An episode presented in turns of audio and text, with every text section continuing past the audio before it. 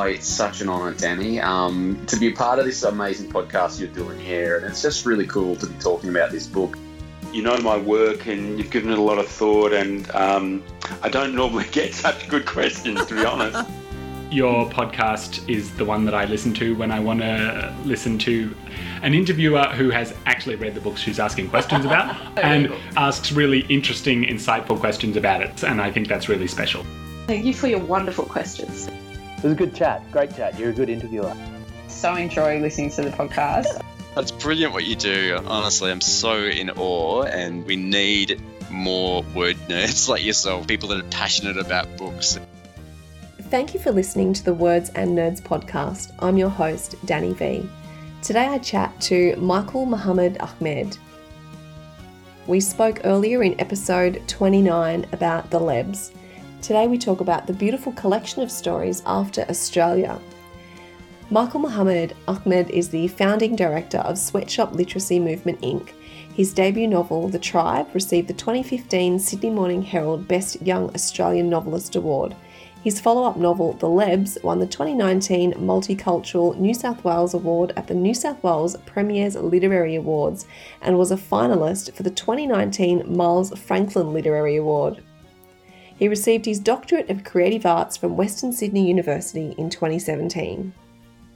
Welcome back to the Words and Nerds podcast, Michael. It's such a pleasure to have you back. And I remember we spoke last time on episode 29 about the Lebs, and it's a book that stayed with me still, and our conversation stayed with me even more. So, welcome back. Thank you for having me, and also Assalamu alaikum, which means peace be upon you in the language of my ancestors. Oh, I love that. Thank you so much. And I remember last time we just had such a wonderful conversation about all things.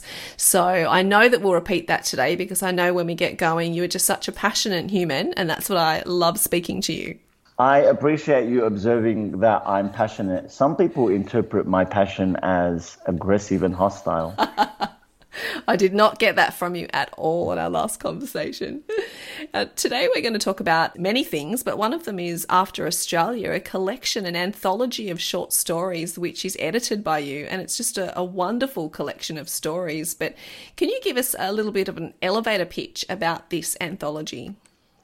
Um, yes, 18 months um, ago, uh, Diversity Arts Australia um, under the leadership of Lena Nahlous, uh, asked me to edit an anthology, to bring together writers from every state in Australia to compile and edit an anthology with them, uh, which imagines the future of Australia by the year 2050.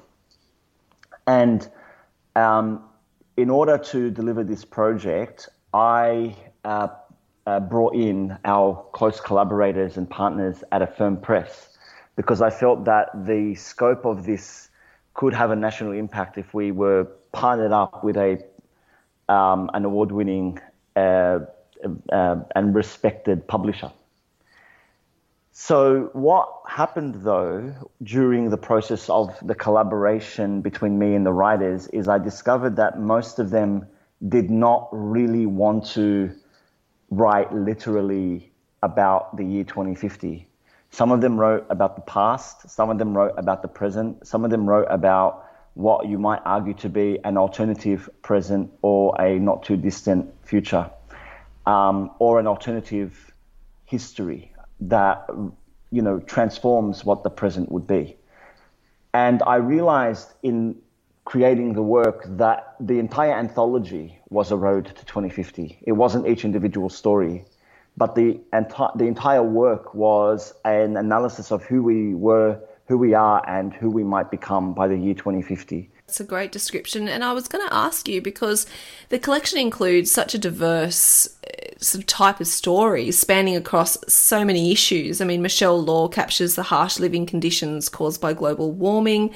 And then we have another story about uh, painful immigration experiences and the realities of alienation. So I wanted to ask how much of the, how much of the stories were directed by you or directed by the authors? Did they just get free range to write whatever resonated with them?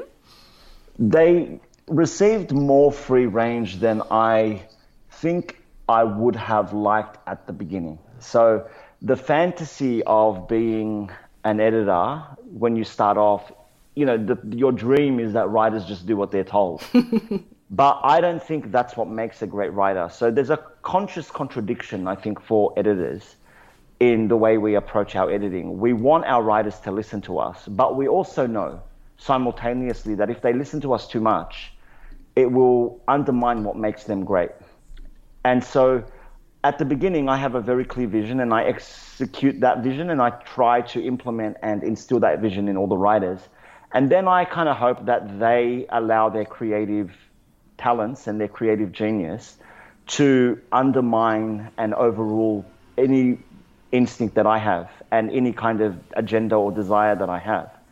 And ultimately, we do this dance back and forth through this kind of active resistance to each other that gradually creates what I would like to think is an incredibly groundbreaking, unique, uh, and original contribution to knowledge, um, contribution to Australian literature as a form of knowledge. The other thing I would like to point out, and I presume you might get to this soon, but I'll just quickly establish this for the record, that this particular book was incredibly self determined in that the editor all the supporting team around me and all the contributors are indigenous and or people of color. And so you add that kind of dimension to the uh, to uh, uh, what is already a controversial or confronting concept, and then what you realize is that you're going to have a lot of diverse opinions, and you're going to have a lot of back and forths. You're going to have a lot of debate, and because a lot of these writers, actually all these writers, are dealing with genuine structural and systemic issues like racism, they, they bring to the work a particular kind of pain that requires a particular kind of sensitivity and respect from the editor.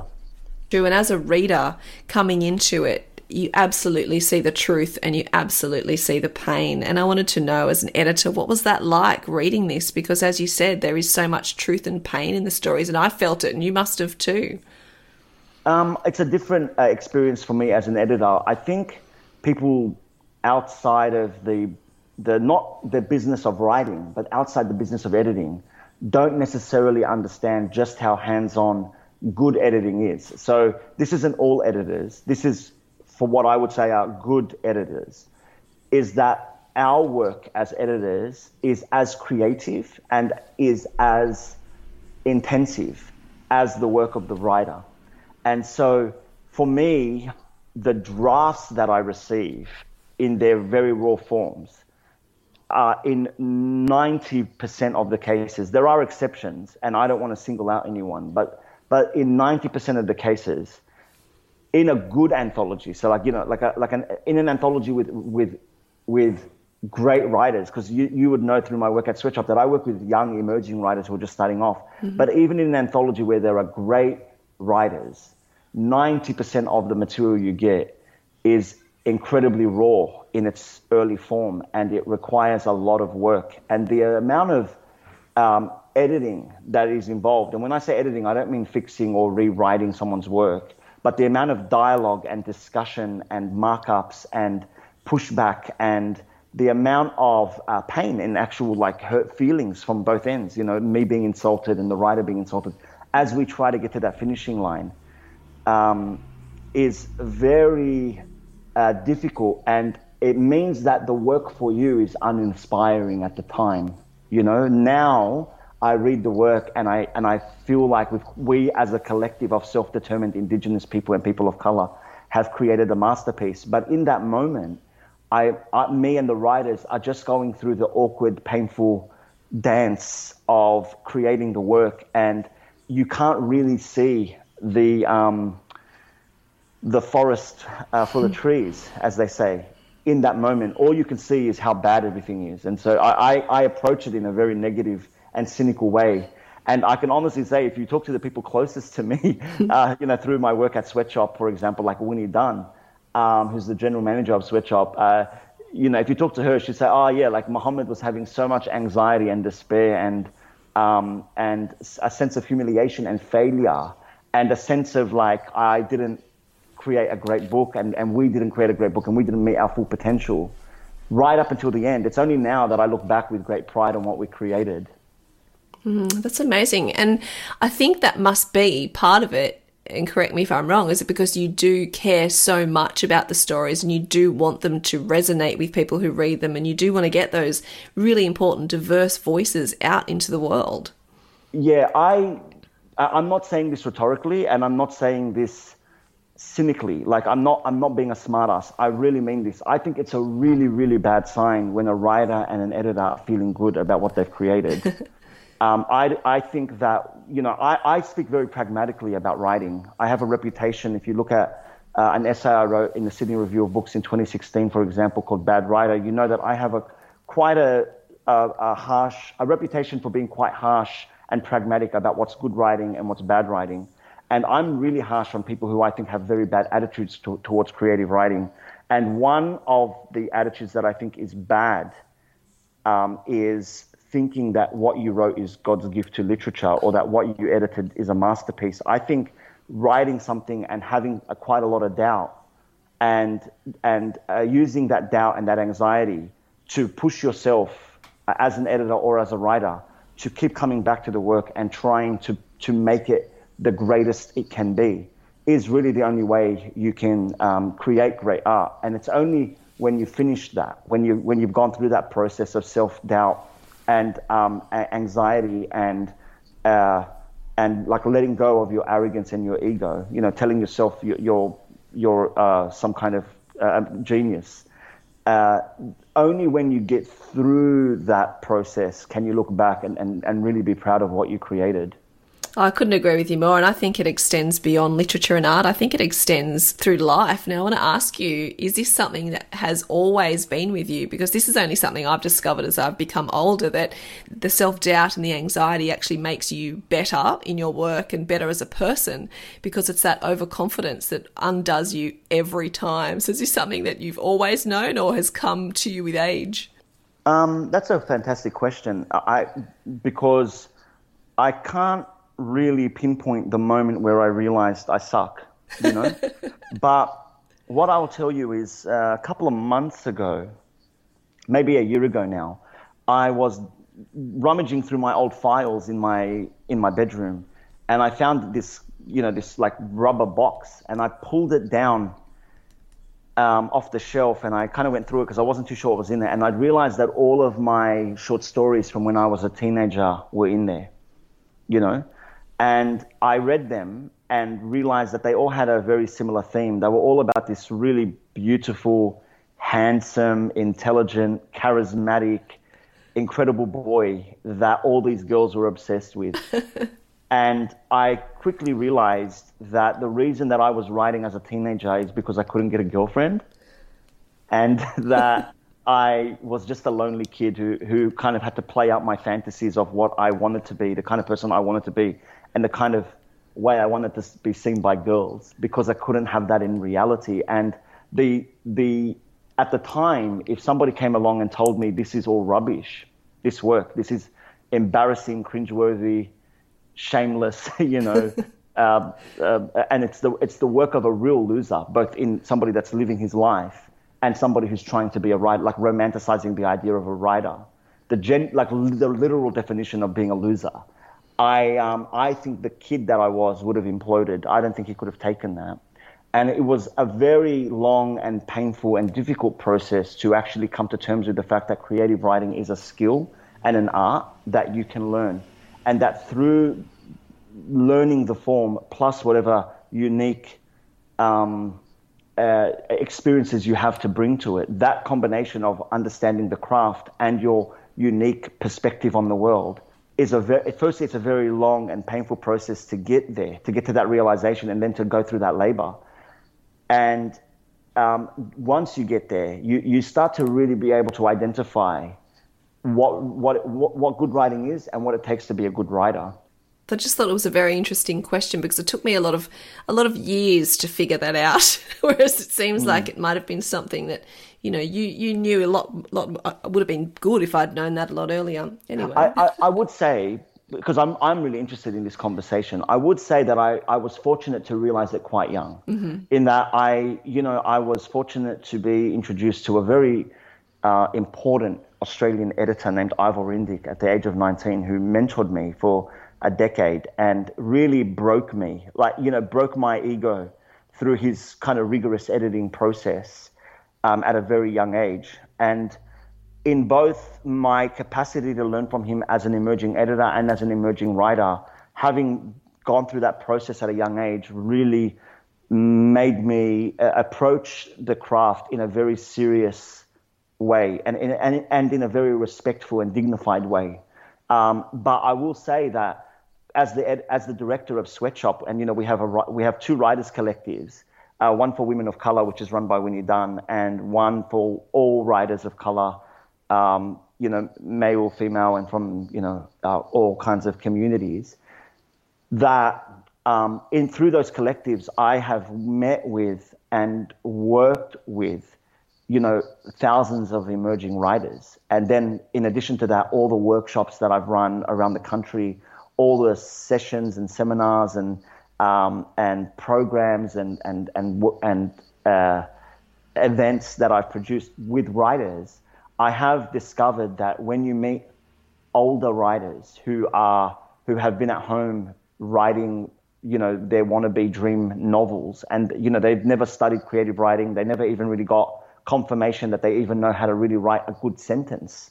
You know, they've never had a short story published or a poem published, let alone think that they can handle creating, you know, an 80,000 word novel.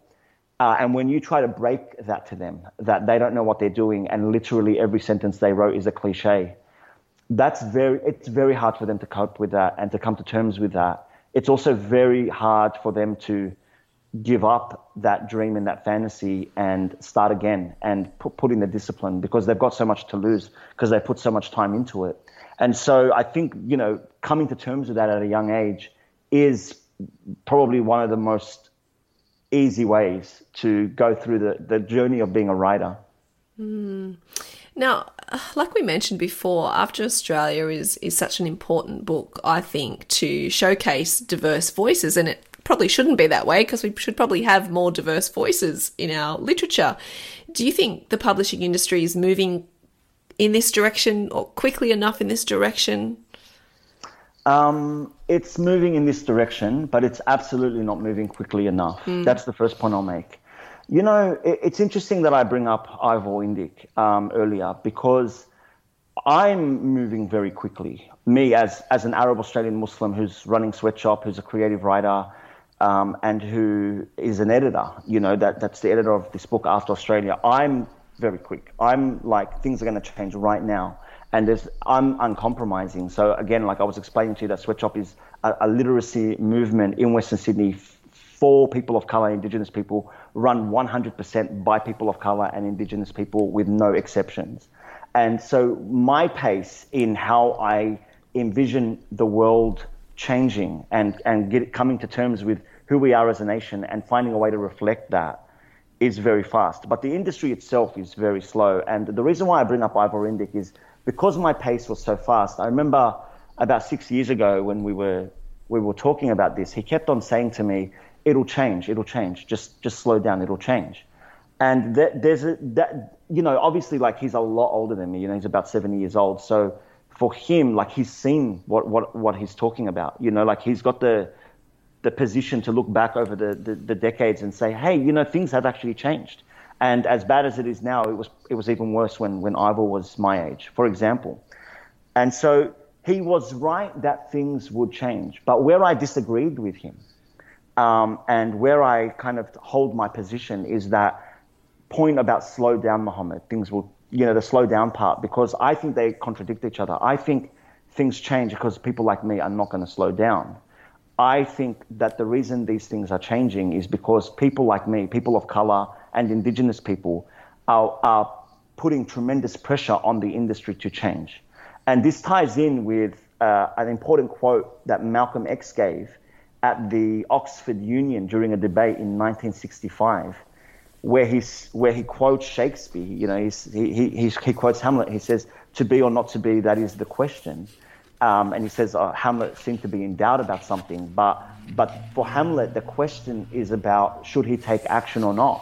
And for people of color, the context that Malcolm X was talking about this in, he was saying that if people of color just sat around and waited for white people to come to their senses and say things have to change, we'll be waiting a very long time.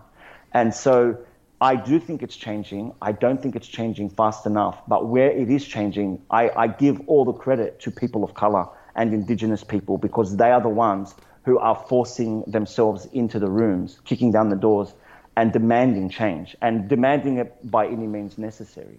And I can't imagine how frustrating and how impatient you must feel when you do all this work and you have all this passion, and then you look out into sometimes what happens in our world recently, and you think, are we going forwards or are we treading water? Mm. Or in some cases, are we going backwards? Like, how does that make you feel as a person who really wants to ch- make change?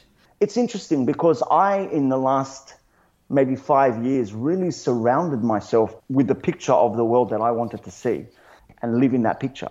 And so 99% of the people that I am surrounded by now are people of color and indigenous people.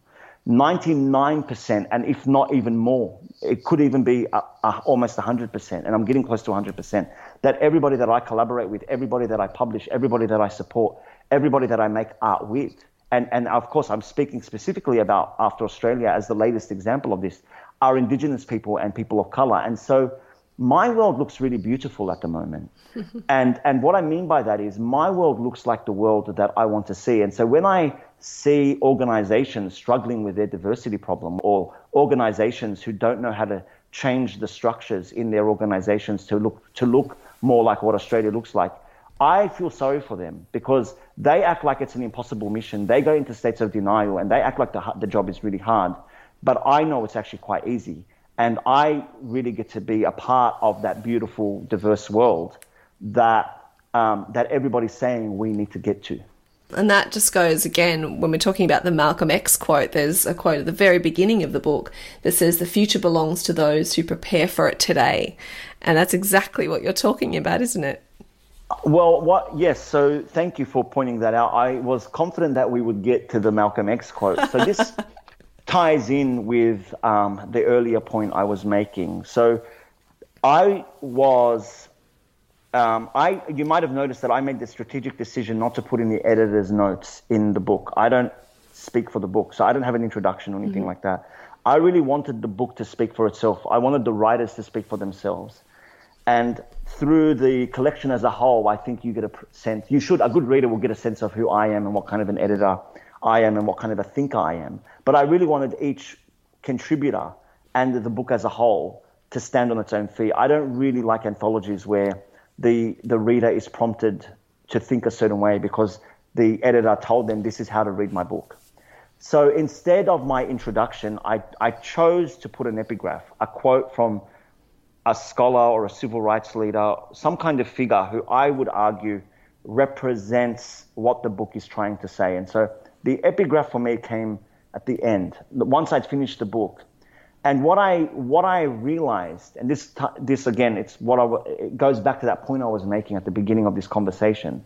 What I realized is that whilst we were meant to be making a book set in 2050, you can't actually, in, in, in a very serious intellectual way, you you cannot talk about Australia's future unless you're framing it and contextualizing it through our past and our present. And when I was rummaging through literally hundreds of quotes, the quote from Malcolm X that the future belongs to the people who prepare, prepare for it today uh, really stood out to me as symbolic of what the book wants to say as a whole because I did notice that you know there was nothing about you until the very end, and there's just a small paragraph about your work. But that quote, it almost says enough, doesn't it? Like it's it's one line, but it says so much, and it's loaded with so much context that I I totally got that. Maybe it's because I just read too much into things, but I got it. I think you would be an expert reader, probably one of the best readers in the country now, and so I have no doubt that um, someone like you can read the book and and appreciate what it's trying to say and and um, and work out the message and the meaning and the context and appreciate each individual story um, for what it is, but then also appreciate the book as a whole. I, I think that I've been very fortunate to talk to several people since the book came out who are like yourself, who are critical readers who appreciate that. What I'll say has been a little bit disappointing, but I. I, you know, I think Australia and, and the, most of the world are generally is generally illiterate, and that um, and so it, it, doesn't surprise me, but but it's some and obviously I run a literacy movement, so my goal is to improve literacy and critical thinking. Um, but but one thing that doesn't surprise me but disappoints me is how many people, you know, from the public and even a few reviewers were kind of upset that the book wasn't Star Wars. You know, there's a firstly there's a real misunderstanding about what speculative fiction is and what science fiction is. Hannah Donnelly, who of course has four fantastic pieces that frame the entire book um, as in a series in After Australia called Black Thoughts, recently told me that science fiction is mainly about technology as a form, mm-hmm. you know, whereas speculative fiction is about culture and environment, you know, and so it's not the idea that like a book of speculative fiction that might in some way be set in 2050 has to every story has to kind of be um, you know like some kind of version of a George Lucas film. I think um, is is not only a, um, a, a form of illiteracy an inability to read but it's a kind of lack of creative reading. You know it's a lack of imagination to like open the book and, and be upset because because it doesn't it doesn't reinforce what you think a book should be. You know, I think good reading and creative reading is to open up a book and let it surprise you, let it subvert your expectations, and let it take you on the journey that it wants to take you on, instead of you imposing what you expect that journey to be. And I really think if you read that way, if you read with a big open heart and a big open mind, you'll be incredibly surprised at where you end up by the when you get to the other side of that narrative. You, I genuinely believe you can transform, you can change as a human being into another into another kind of entity. Oh, absolutely. And I often think I wish there was some kind of measure as to what kind of person I was three years ago when I started the podcast to now. Because I, I think for anyone who reads a lot, I really truly believe that literature changes people, usually for the better. And so I'd love to have that kind of measure of what kind of person or how you change after you read a certain amount of books. Like that's really interesting to me. And I think that's, you know, part of what you were saying that, um, you know, these things can actually really transform people. And that's why literature is so important. Can I, can I say it's a slightly controversial thing, but. Oh, I wouldn't expect anything yeah, less from you. yeah. but, but, yeah, but, um, I think maybe people who listen to your podcast would appreciate this. I believe, and I, maybe I'm biased, maybe I'm a little bit prejudiced because this is my field and my art form, but I believe that writing, you know, literature is the primary art form that transforms people. And this is my case for it. This is my, the, this is the reason why I argue that it is exceptional in that way. That isn't to say that other art forms, of course, I think music and film and visual art transform people, of course. But what I think is incredibly unique about a form like the novel is just how intimate that relationship is. You know, that you are kind of literally most of the time in bed with a novel, literally, that you are in bed with an author and you're in their head. You're reading this book that could be anywhere between 200 and 1,000 pages. And these are the thoughts and feelings, the deepest fears and the deepest hopes, um, and, and framed through usually narrative of another human being. And so I don't think there's any form where you go through that kind of intimacy for that longer period of time where it's just you and them in each other's hearts and souls and minds. And so it's not surprising to me that the novel historically has been so terrifying to civilizations over the centuries that there's been mass book burnings of novels, you know, from it, whether it's, you know, uh, the Satanic Verses or, you know, Gustave Flaubert's um, Madame Bovary. There's a, there's a kind of fear that the novel and, you know, the li- literature can lead to some kind of social Armageddon, that it can, it can actively transform an entire society and the way a society thinks and feels about a particular idea. That fear comes from the, the fact that we as human beings know the power of the novel and we know the power of literature to transform um, individuals and, and entire societies and entire cultures.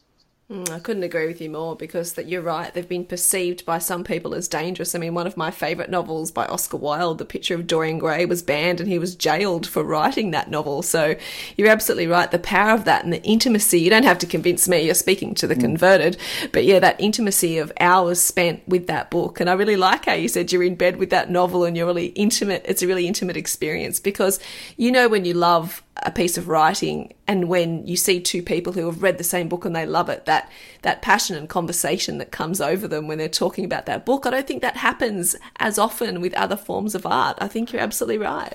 I think it happens in a very you know to me it's i, I mean I, I, what i would say is the things that transformed me. I mean what i'm telling you is that uh, you, through this conversation you've already noticed you know, the, the people listening in, and by the way, anyone who's listening, thank you for listening. but anyone who's listened so far can probably already see that I've gone through several transformations in my, my life. You know, I've talked to you about this transformation um, that took place when I was younger because of the influence of Ivor Indyk. Um, and then the transformation that I talked to you about uh, five years ago, where I really transformed who my community are and who I collaborate with and who I keep close to me and who I work with. And in all of those cases, it was writing, it was the books I'd been reading that that prompted that transformation. You know, it was the books that Ivor was giving to me when I was 19. And it was, you know, we've talked a little bit about Malcolm X, but it was literally the autobiography of Malcolm X, which I, you know, read in um, uh, as part of, I read and studied uh, when I began my doctorate that actively transformed my entire worldview and fundamentally led me to become the person that's speaking to you right now. I love that. I love that. And, you know, and that's why I do this podcast. And I've said this to people before. It's because literature and books have given so much to me over the years and all my life as soon as I could pick up a book. And so you, I feel like that I just wanted to give back to the, the things that have given so much to my life and have helped me become hopefully a better person and helped me when I've, you know, been in this terrible position of anxiety and couldn't get out of it. It's it's always books, it's always literature, it's always art, as well as people. but mm. those two things combined that have always saved me, and I know I'm I'm definitely not alone in that. You might notice that um, we have another name for the arts. You know, I just I make this point because you were you were saying that it's uh, you know books and art and and people that transform me, but we have another name for the arts, and it's the humanities. Yes and I like to think that, that the reason why we call why we use those terms interchangeably, humanities and art, is because they are the same thing. Like when you say people, what is art except except the the expression of what it means to be a human being? Mm. And and what is the our engagement with art except for one human being or a group of human beings to communicate what, that experience to other human beings as part of that you know what you know what um, Aristotle calls our nature. You know that, that you know he says that our nature is by our nature we are unnatural. That our our natural position is to be a social creature that defies all the natural laws. And so to me, it's like what it, that art is an expression of our humanity in the most fundamental way. I do really want our audience to understand that this is an incredibly important book because it's it's it's a very courageous book that's speaking about incredibly important and complex issues at a time um, when not just COVID nineteen but the Black Lives Matter movement is taking place, and we are in a process of transformation. It's funny because I was kind of slagging out the expectation that that um, After Australia is like Star Wars, but now I'm going to actually use Star Wars as, an, as a good example of what we're talking about here. Just just you know, for, as artists, like I, you know, I think uh, most readers appreciate writing, but, that, but they don't necessarily know how it's done, and so they might enjoy me talking a little bit about how art is made and what great art is. And, um, and I'll give you a, a, really, this is a very mainstream example, which is why it's a good one to use. But, you know, if you look at the, the huge criticisms of the original, pre, the, the original, uh, of the prequels of, of the Star Wars films, you mm-hmm. know, the, you know, the Star yeah. Wars episode one, two, and three, they're just critically and even um, publicly, you know, by the general public, they're just seen as the worst films ever made, you know. And those kind of die-hard Star Wars fans always argue that the, the, the original Star Wars films are masterpieces. And you know, when I when I analyze those films, what I think is the difference in, in the two different in the in those films, those the, the prequels versus the originals, is that the originals really foreground the characters. You know, the the the, the love triangle between Princess Leia and Luke and Han Solo is really the most compelling, and of course the, the story of Darth Vader and that and, and the, the tension between Darth Vader and, and and Luke Skywalker, for example, and those relationships, Luke Skywalker's relationship with Obi Wan Kenobi and and um, and Yoda, for example, those are really the, the elements of the films that make them masterpieces. The Star Wars is happening in the background, you know. But I think in those prequels, if you watch them closely, you realize that the Star Wars is really brought to the foreground. It's really like about huge explosions and massive clone armies, and you know. And so, I think what what I why I think Omar's story, White Flu, is such a masterpiece is because it foregrounds the human beings and the characters, and the White Flu is just in the background, and it's kind of a universe that these human beings exist in, and and and I think that is how we make great art as writers is we foreground the human experience um, around the, that environment that you're in. There's one more point I want to make. Of course, like how can I forget this? Like you were talking about, you know, it just felt like a novel. So Omar's story for anybody, I really hope people will grab After Australia and check it out. It's such a fantastic book. I think it's a great read the whole way through. But if you're only going to buy it because you want to read Omar's story, I agree with you that you know it's a 6,000 word story, so it's actually quite a long short story. It's it's very enjoyable. But but in addition to that, Affirm Press, the publisher who, who published After Australia, couldn't agree more with how fantastic this story was, as you have described. And they actually um, offered, once they read uh, uh, White Flu, they offered Omar a contract to, oh, wow. to turn that into a novel. And Omar is currently writing, you know, a novel. And so this, this 6,000 word short story ultimately will become, a, I, I think, a, a full length novel that in a couple of, in a few short years, you know, Australians and hopefully international communities will get to read on its own. I'm so happy that I picked that up because I was like, this is something. Yeah, I couldn't agree more. Um, I mean, look, I can't single out any individual story, but what, what I think is special about this book and makes it an exceptional anthology, very different to other anthologies, is the fact that, and I began to hint on this earlier, is the fact that um, Hannah Donnelly is an important Indigenous Australian, an award-winning speculative fiction writer, um, is uh, has framed the entire book for us, mm-hmm. and that she has written a series called Black Thoughts, which offer a prologue, two interludes, and an epilogue. Um, and so the reason why I think that series on its own, those four pieces on their own, are so fantastic, is because it actually creates a kind of an experience from cover to cover. And I think a lot of people, the way they read anthologies is they kind of just open up to, you know, whichever random story they want to read. And that's fine. I, I think anybody that reads After Australia that way we'll get something from the select the stories they select. But I also wanted to put the book together in a way where you could open from page one and go through a journey and read it and read it right through. And then by the end, kind of have a kind of holistic experience of what these Indigenous writers and writers of color want to say about our past, present, and future. And I think Hannah's pieces are, are so special because they really create the arc of that of that journey from cover to from you know from front cover to back cover. The the other point I want to make before I talk to you about my next project is that you know you and I have talked a little bit about the world changing at the moment and pressure on the industry to change. And I, I you know we've been a little you and I are having a kind of harsh and honest and critical discussion and so I want to just let listeners know that I don't, like, you know, I often get accused, I often get accused because I talk about race in such a candid way and in such an open and explicit way. My, the mother of my son is white. We live together. We're raising our son together. And, and we have such strong, complex, and intersectional discussions about race and gender and we've been having those conversations for 10 years you know I, my son will identify as being white as much as he identifies as being Arab. My um, half of my family, that my in-laws, that you know, my, my son's family are white. Like you know, I I I love white people. Like, and I don't mean that rhetorically. I mean there are literally white people in my life that I just love. Yep.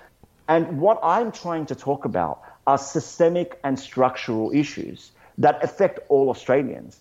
And I do actually believe that most white people are good people and mean well, and they want to see a better world. They want to see a more equal and fair and just world. They want to see rights for Indigenous people. They want to see a more inclusive society for people of color.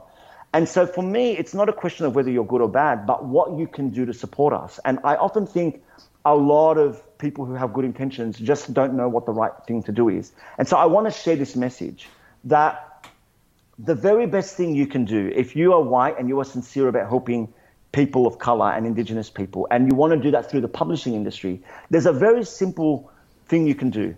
And it's uncontroversial. Every single indigenous writer and writer of color in the country will agree with this way of supporting us, which is buy our books. That's the way to help us. Don't read stories about us written by people outside our communities. Don't get secondhand information about us from the from you know the news or from the, the, the, Murdoch press. If you want to know us, if you want to support us economically, if you want to empower us, if you want to understand our experiences, go to the bookstores and grab our books. And I really think because of these amazing writers in After Australia, these 12 Indigenous and POC writers, that After Australia might be a very good place to start that process. And we can all do that. And it is, it's very simple, isn't it? It's very simple to do that. It's simple when you listen to the right Morrison. You've got to stop listening to Scott Morrison and start listening to Toni Morrison. now tell me about your upcoming project because I tell you what, I remember we must have spoken nearly two and a half, three years ago, and The Lebs is still a book that stays with me, and I still remember some scenes very vividly. So I'm really looking forward to whatever you've got coming up next. What can you tell me about it? Well, it's so funny that like I, I kind of started accidentally hinting to you what my new book is about because I I, I introduced... Star Wars. Oh no no! I, I, so I'm not. You know, let's leave speculative fiction and, and science fiction to uh, Omar Sakr and Hannah Donnelly. I'm I'm a you know I'm a social realist kind of writer. You know, and I um, started to hint and start to introduce um, you and, and our listeners to my family, to the mother of my son, and I have been working on a love story. I, I actually am a really romantic person. You know, I'm. I think that the fantasy and the kind of Fox News narrative about the Arab Muslim man is that he's kind of a barbaric, savage, misogynistic, you know, hairy, hook-nosed, uh, oil like you know, oily tycoon in the middle of the desert. I think that's the fantasy of us. But you know, the real history of the Arab man and the Muslim man is this kind of really chivalrous, romantic, poetic um, mystic figure, you know, and there's uh, there's a there's a very long tradition of of the of the that that kind of story that comes out of the Arab world, which I grew up with, you know. Um, I think probably one of the most famous examples of that kind of romantic uh, oral love story is I'm not going to say Aladdin. I'm going to say Layla, Layla and Majnun, the story of Layla and Majnun. And so um, I, I, I have always wanted to write a, a, love story. And I, you know, you mentioned The Lebs, this is my last novel. And, you know, The Lebs was a very divisive book. It was a very confronting book. And, and we are living in, right now, a very divided time. And I, I really have spent the last couple of years writing a book following The Lebs that, that starts to bring us together, starts to talk about what healing uh, looks like. Um, it's a book that is, to me, a book that subverts To Kill a Mockingbird. And so I've called it To Marry a White Girl. the way you have just described that, I cannot wait to read it. It just sounds beautiful. It almost sounds like a sequel to The Lebs. You know, when he grows up, this is what happens. Yes, so I don't want to force it into that category of sequel because I always write my books standalone, mm-hmm. that each individual book uh, can uh, be read without reading my previous books. But um, the narrator, my autobiographical version of myself, is a is a boy named Bani Adam. And in my first book, The Tribe, we meet Bani Adam at ages seven, nine, and eleven. And in the Lebs, we get to meet and get to know Bani as a teenager in the post 9 11 era. He's 16, um, 17, and 19. Uh, in the three different components of the book. And in this new and final book in this Bani Adams series that I've been writing, Bani is a young man. He's, a, he's an adult. He, you know, he's in his early 20s. He's learning about love. He's learning about um, his, what his future is going to be. He's, he's literally becoming an adult and becoming a man. And I, I really wanted to frame this book around three great loves in his life that I, and, and um, this is not a secret, this is something that I'm proud to talk about and that I've written a novel about, but I grew up in a pretty conservative Arab Australian Muslim Alawite family. And when I was a boy, it was always like 100% law. It's like you can only be with a girl from our tribe, you know? And that was instilled in me at a very young age. It was a difficult journey to kind of break away from the tribe. Wow, I'm really looking forward to reading this, and I hope we can speak about it when it's finished.